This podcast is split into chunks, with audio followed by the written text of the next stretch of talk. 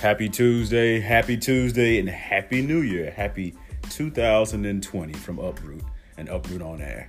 And this is the first podcast of the year, and we're to get it started off right. So, as usual, Uproot is brought to you by East Broadcast Network, EBN, in association with Uproot INC and KNFK Services. And I'm your host in the new year, Antoine Dean. There have been a lot has gone on last year, 2019. We lost a lot from police brutality and unjust police killings. We're going to talk about the first year what deadly force is, what is deadly force, and how it is defined, and what are the elements of it. That's going to be our topic today. Sit back, relax, and get ready for another half hour of Uproot on Air with me. And we'll be back after the break.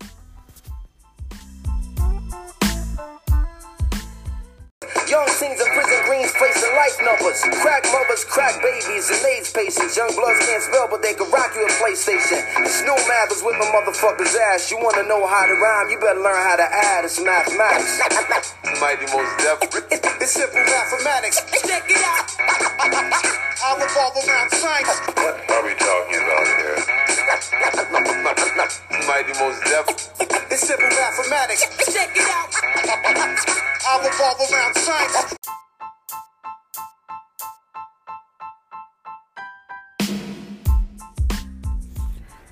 Welcome, welcome, welcome back to the 2020 first edition podcast of Uproot on Air.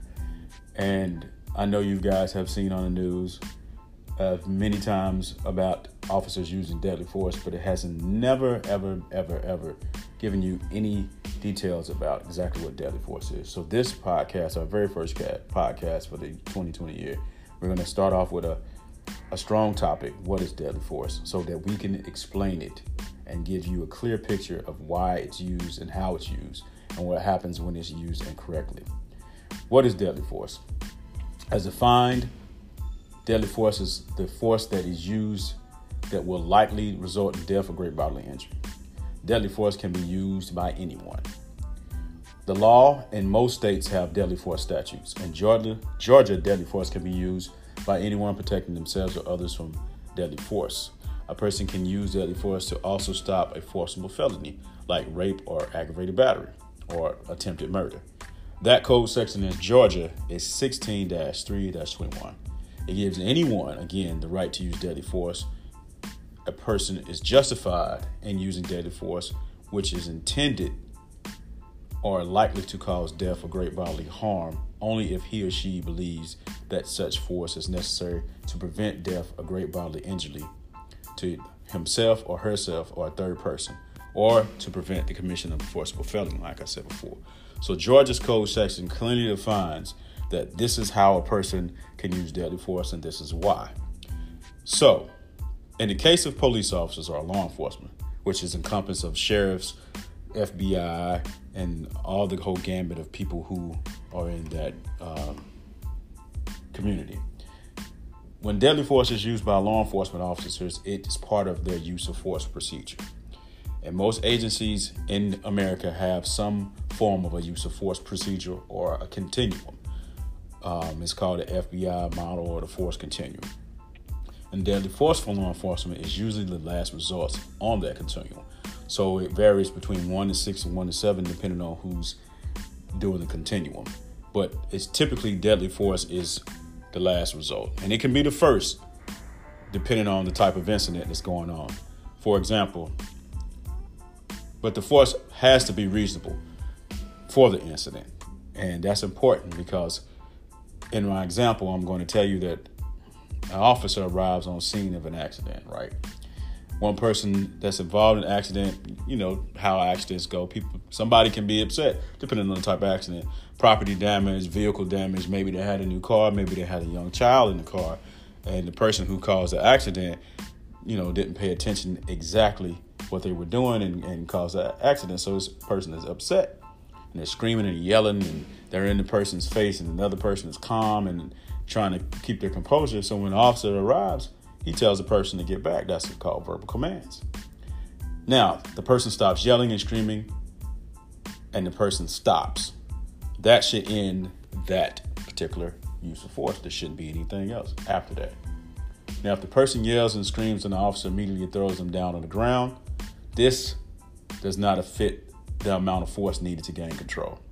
Use of force is used to gain control of an incident or affect an arrest.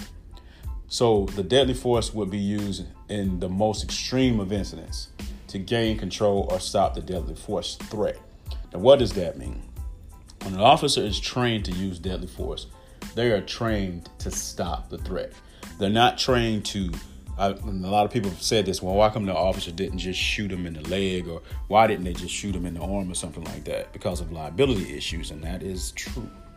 So when an officer is trained by law, if they're shooting in other places besides what they were trained to do, which is in center mass, which is in the chest area, and they shoot them somewhere else, that person can come back and and and, and get a liability lawsuit can be thrown on the the, uh, the department. That's the reason why, by training standards and by law, this is why they're trained this way. It's, a, it's, a, it's an insurance thing. So if a person comes at you with a weapon and an officer decides that they don't want to use what they were trained to do, well, it's going to come back and bite that officer on the butt because they were never taught to do that. And the department is not going to back them, the insurance is not going to back them. They're going to get charged incorrectly, or they're going to get charged. And then the whole gamut of things come on. So there's a, a harsh reality when it comes to police officers and deadly force. And they're people too. And this is why I say this, because a lot goes through an officer's mind. And I'm using this excuse, I'm telling you the truth. So if they're trained to stop somebody and shoot him in center mass or shoot him in the and shoot him in the head, and that's the result of it, that is considered a good shoot because they actually followed protocol, they followed procedure, they followed what they were taught to do. Now you and I, we look at that and we think that that's horrible as people who don't know the procedures.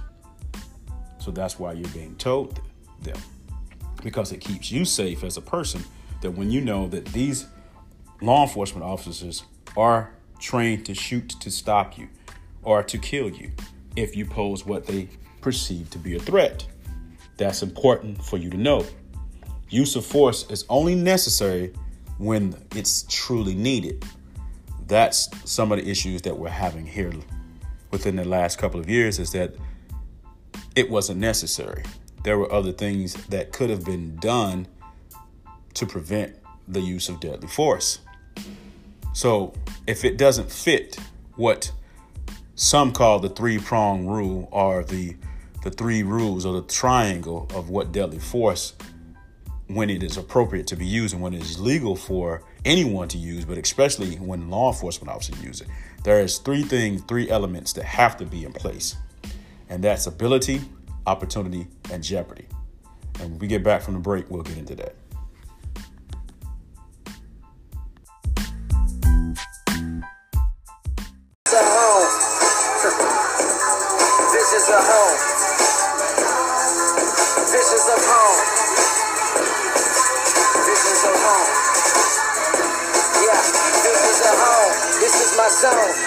My joy. This is my pain. This is my song.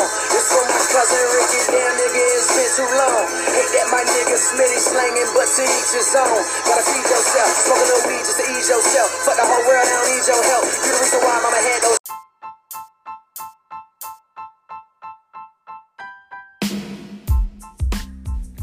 Welcome back from the break. So every year, officers have to, and this is what most professions, have to take classes to keep their licenses and certifications in most states. In Georgia, it's a minimum of 20 hours. And four of those hours, or eight of those hours, I, I don't remember which one exactly, I'll check. But you have to have um, use of force training at least twice a year. Some agencies do more than that. Use of force is the force that most of officers use every day, but deadly force they may never use in their life, and they train at least once or twice a year with uh, firearms and less lethal weapons so that they can um, make sure that they know how to use them properly and explain and have the law re-explained to them every year. They go through the same courses. Sometimes uh, the courses become a little bit more um, imaginable to give you more scenario breakdowns, or the the course becomes a little bit more interesting to give you more information of whatever the updates are. But it typically is the same types of training to, to reestablish the use of force, the, the use of deadly force, and re-qualify that officer with a service weapon. So every year they have to go through these classes to use and understand the laws that they're enforcing. Deadly force is uh, a tricky thing because if you use it correctly, it's solving a problem for you at that moment or solving a problem from somebody else at that moment if you're saving somebody's life.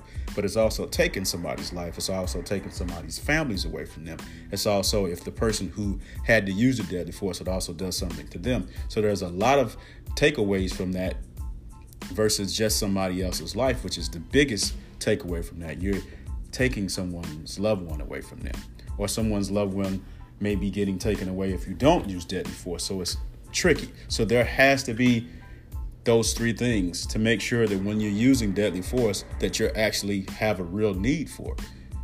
And if there's not a real need for it, then there should be a punishment that fits that particular crime of murder. So there is, has to be ability, opportunity, and jeopardy. And again, if an officer is trained in a specific type of way to stop a threat and he veers or he or she veers, if officer veers off from that, then there are going to be lawsuits, there are going to be a lot of other things that's going to be involved for that officer.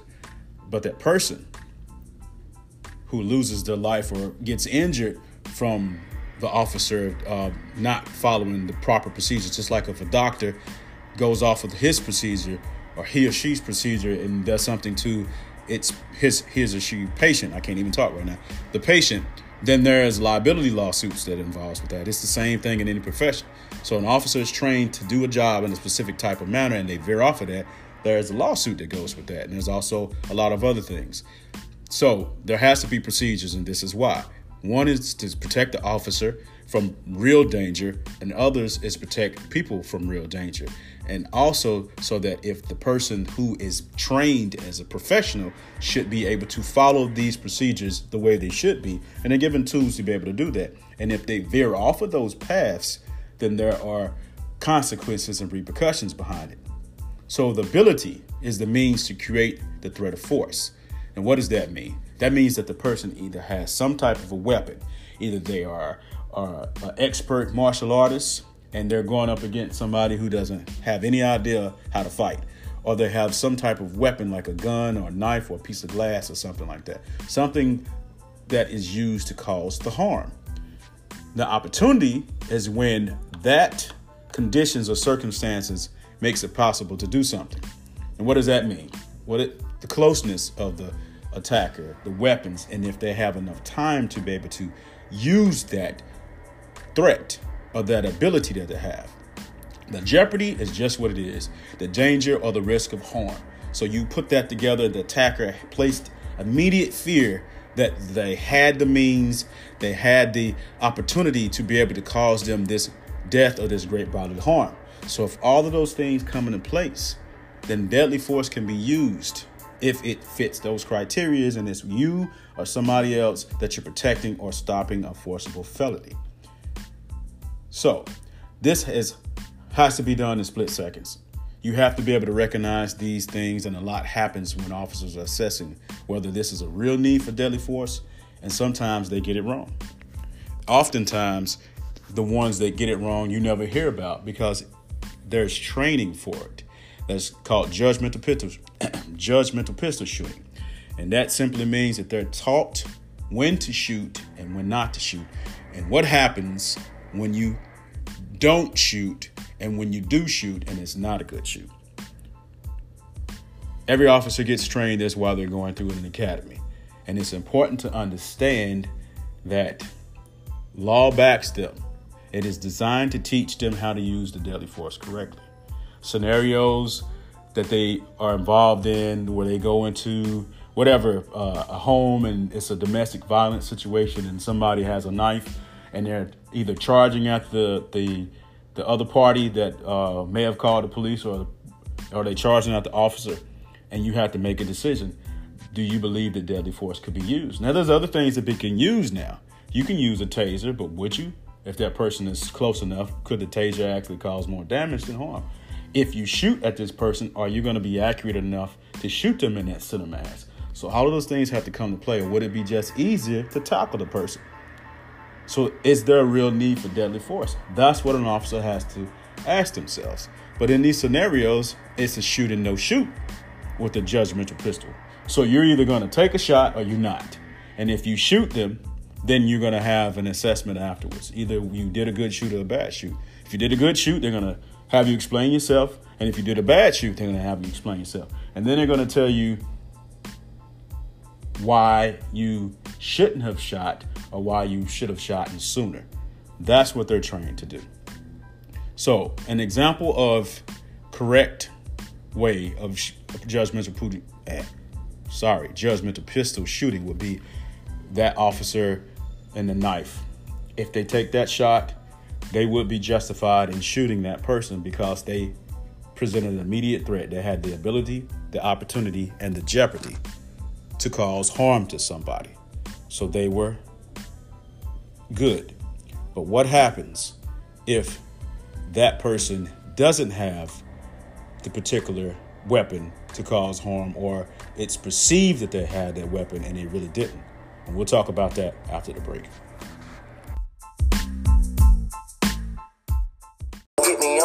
Shit. Working on a weekend like usual.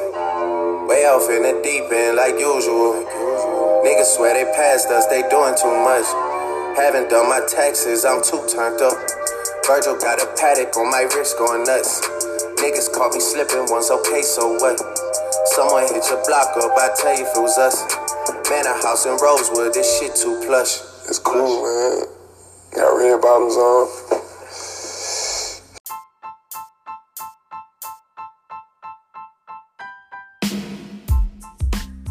Welcome back from the break. And if you're just tuning in, we are talking about deadly force, and you can go back and hit the first two segments.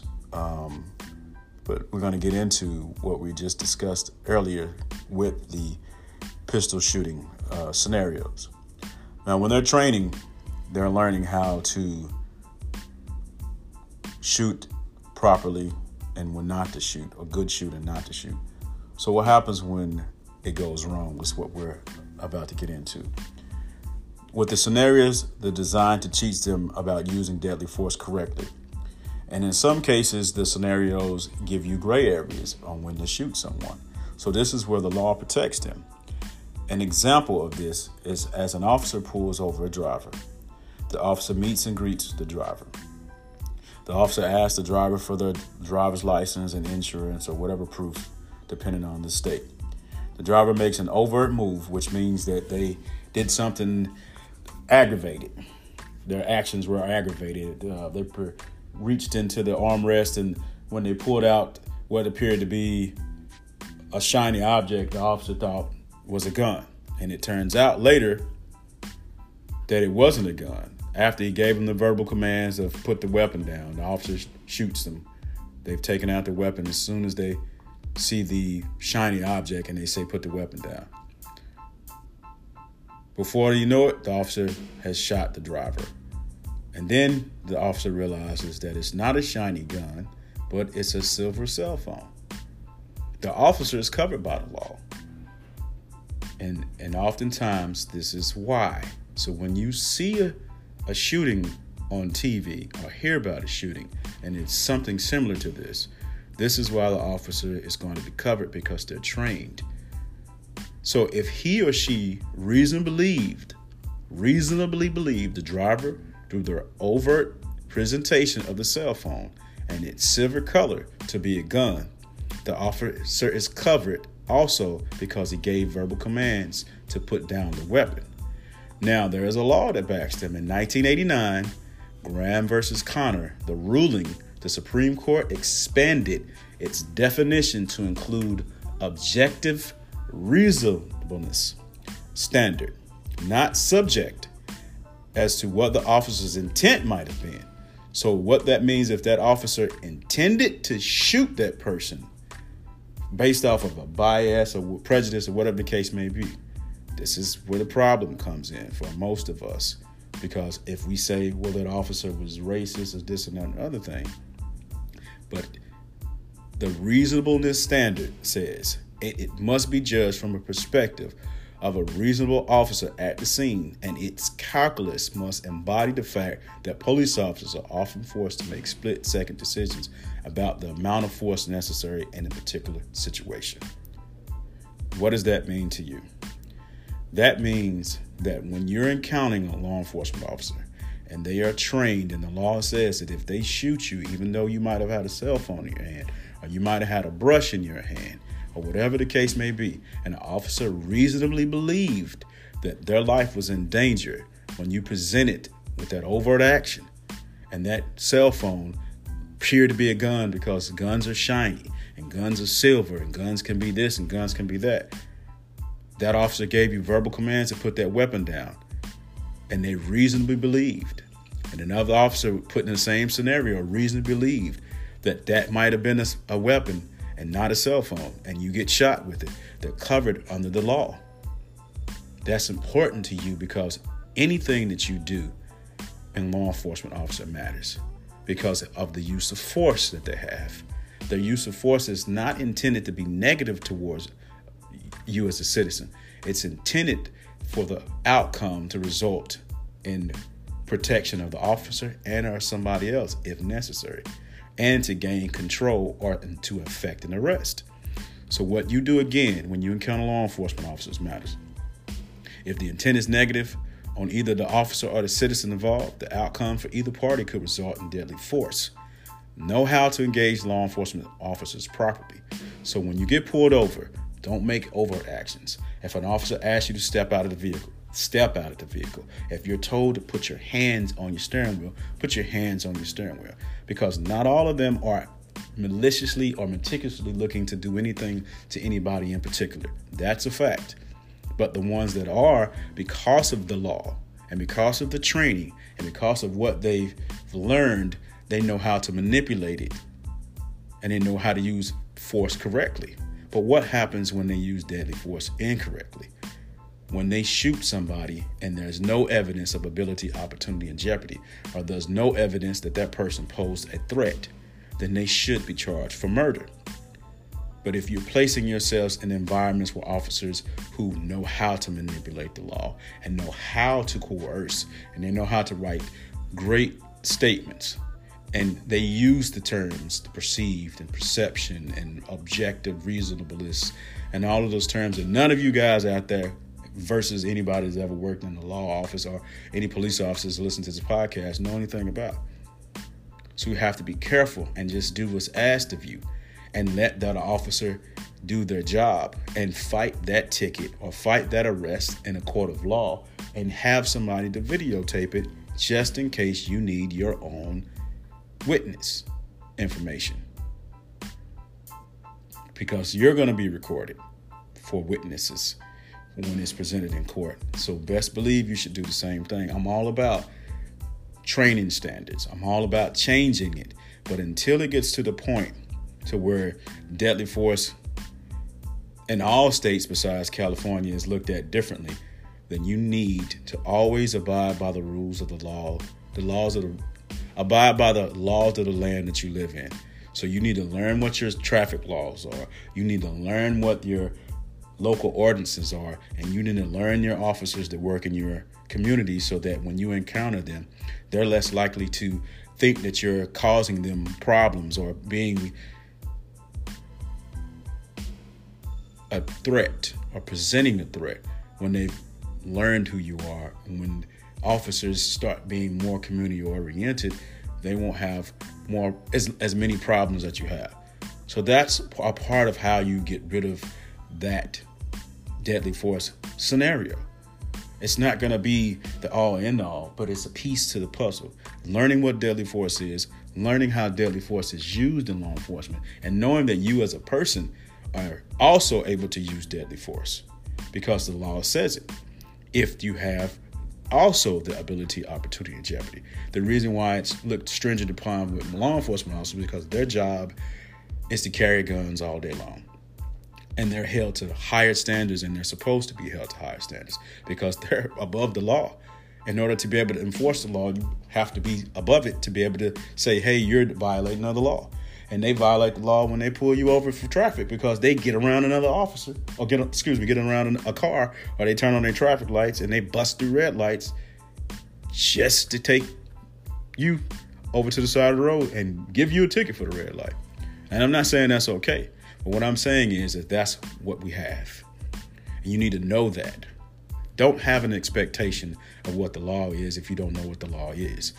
Understand it. Get as much information as you can, and that's why this organization exists to give you the facts about what law enforcement can and cannot do, and what they're legally supposed to do and what they're not. Don't get misconstrued when you see officers taking shots. They're not shooting put to do anything but to stop the threat, and that means to kill in languages. That doesn't mean to hurt you. That doesn't mean to shoot you in your toe. That doesn't mean to make you stop moving, except permanently. So if you're presenting what is perceived to be a danger, and an officer is trained to shoot you based off of what we just described to you, they will. Now that's not morally correct for the families. There's a loss. And if the officer does shoot somebody and that person is innocent, and that officer isn't a horrible person, the effects of that also is going to affect that officer because they're going to think to themselves, I just shot an innocent person. Oh, wow, that was a brush. Oh, that was a, a cell phone.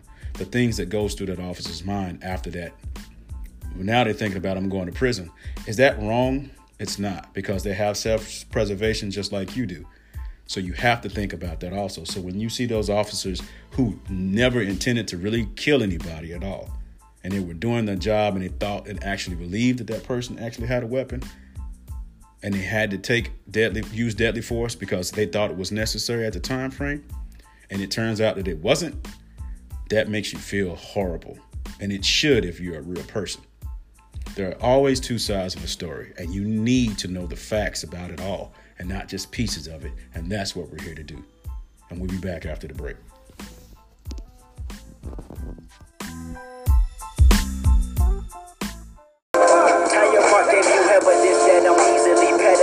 The speed of a lightning bolt. As a kid, I killed two adults. I'm too advanced. I lived my 20s at two years old. The wiser man. Truth be told, I'm like 87. Wicked as any reverence in a pool of fire with devils holding hands. From a distance, don't know which one is a Christian. Damn, who can I trust in 2012? That's no one, not even myself or Gemini screaming for help. Somebody, hold up, hold up, hold up, hold up,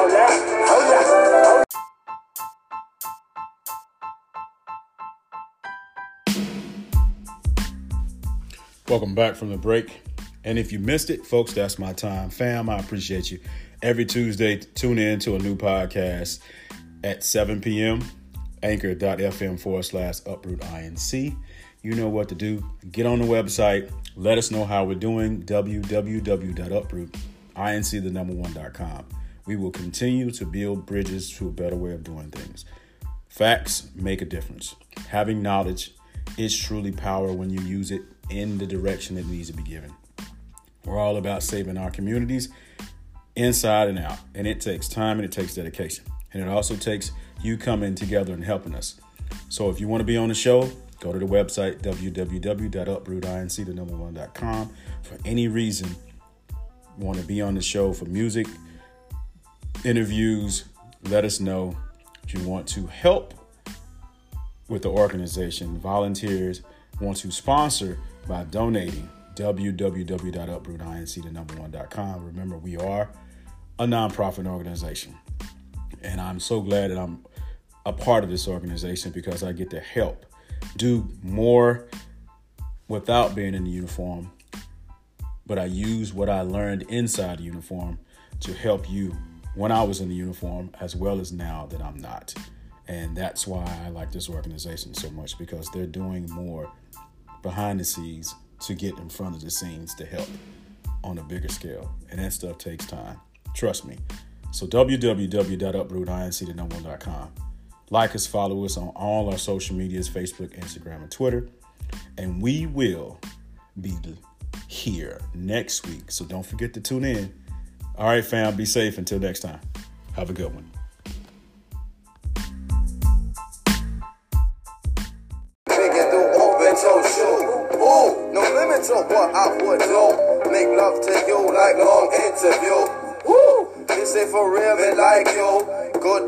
Champion, win the title. One show, many men try invite you. Shot down lyric each time they sight you. Come on. Sure, but man, you get born inside, so clear the walkway and just let shit pass through. Yes, Oh, yes. Can be a next one like you. Famous like tapes made by DJ Clue. I tighten up my game as I approach you. Yo, check her, she the neck to the beat, get close to. Yo, check her, she the neck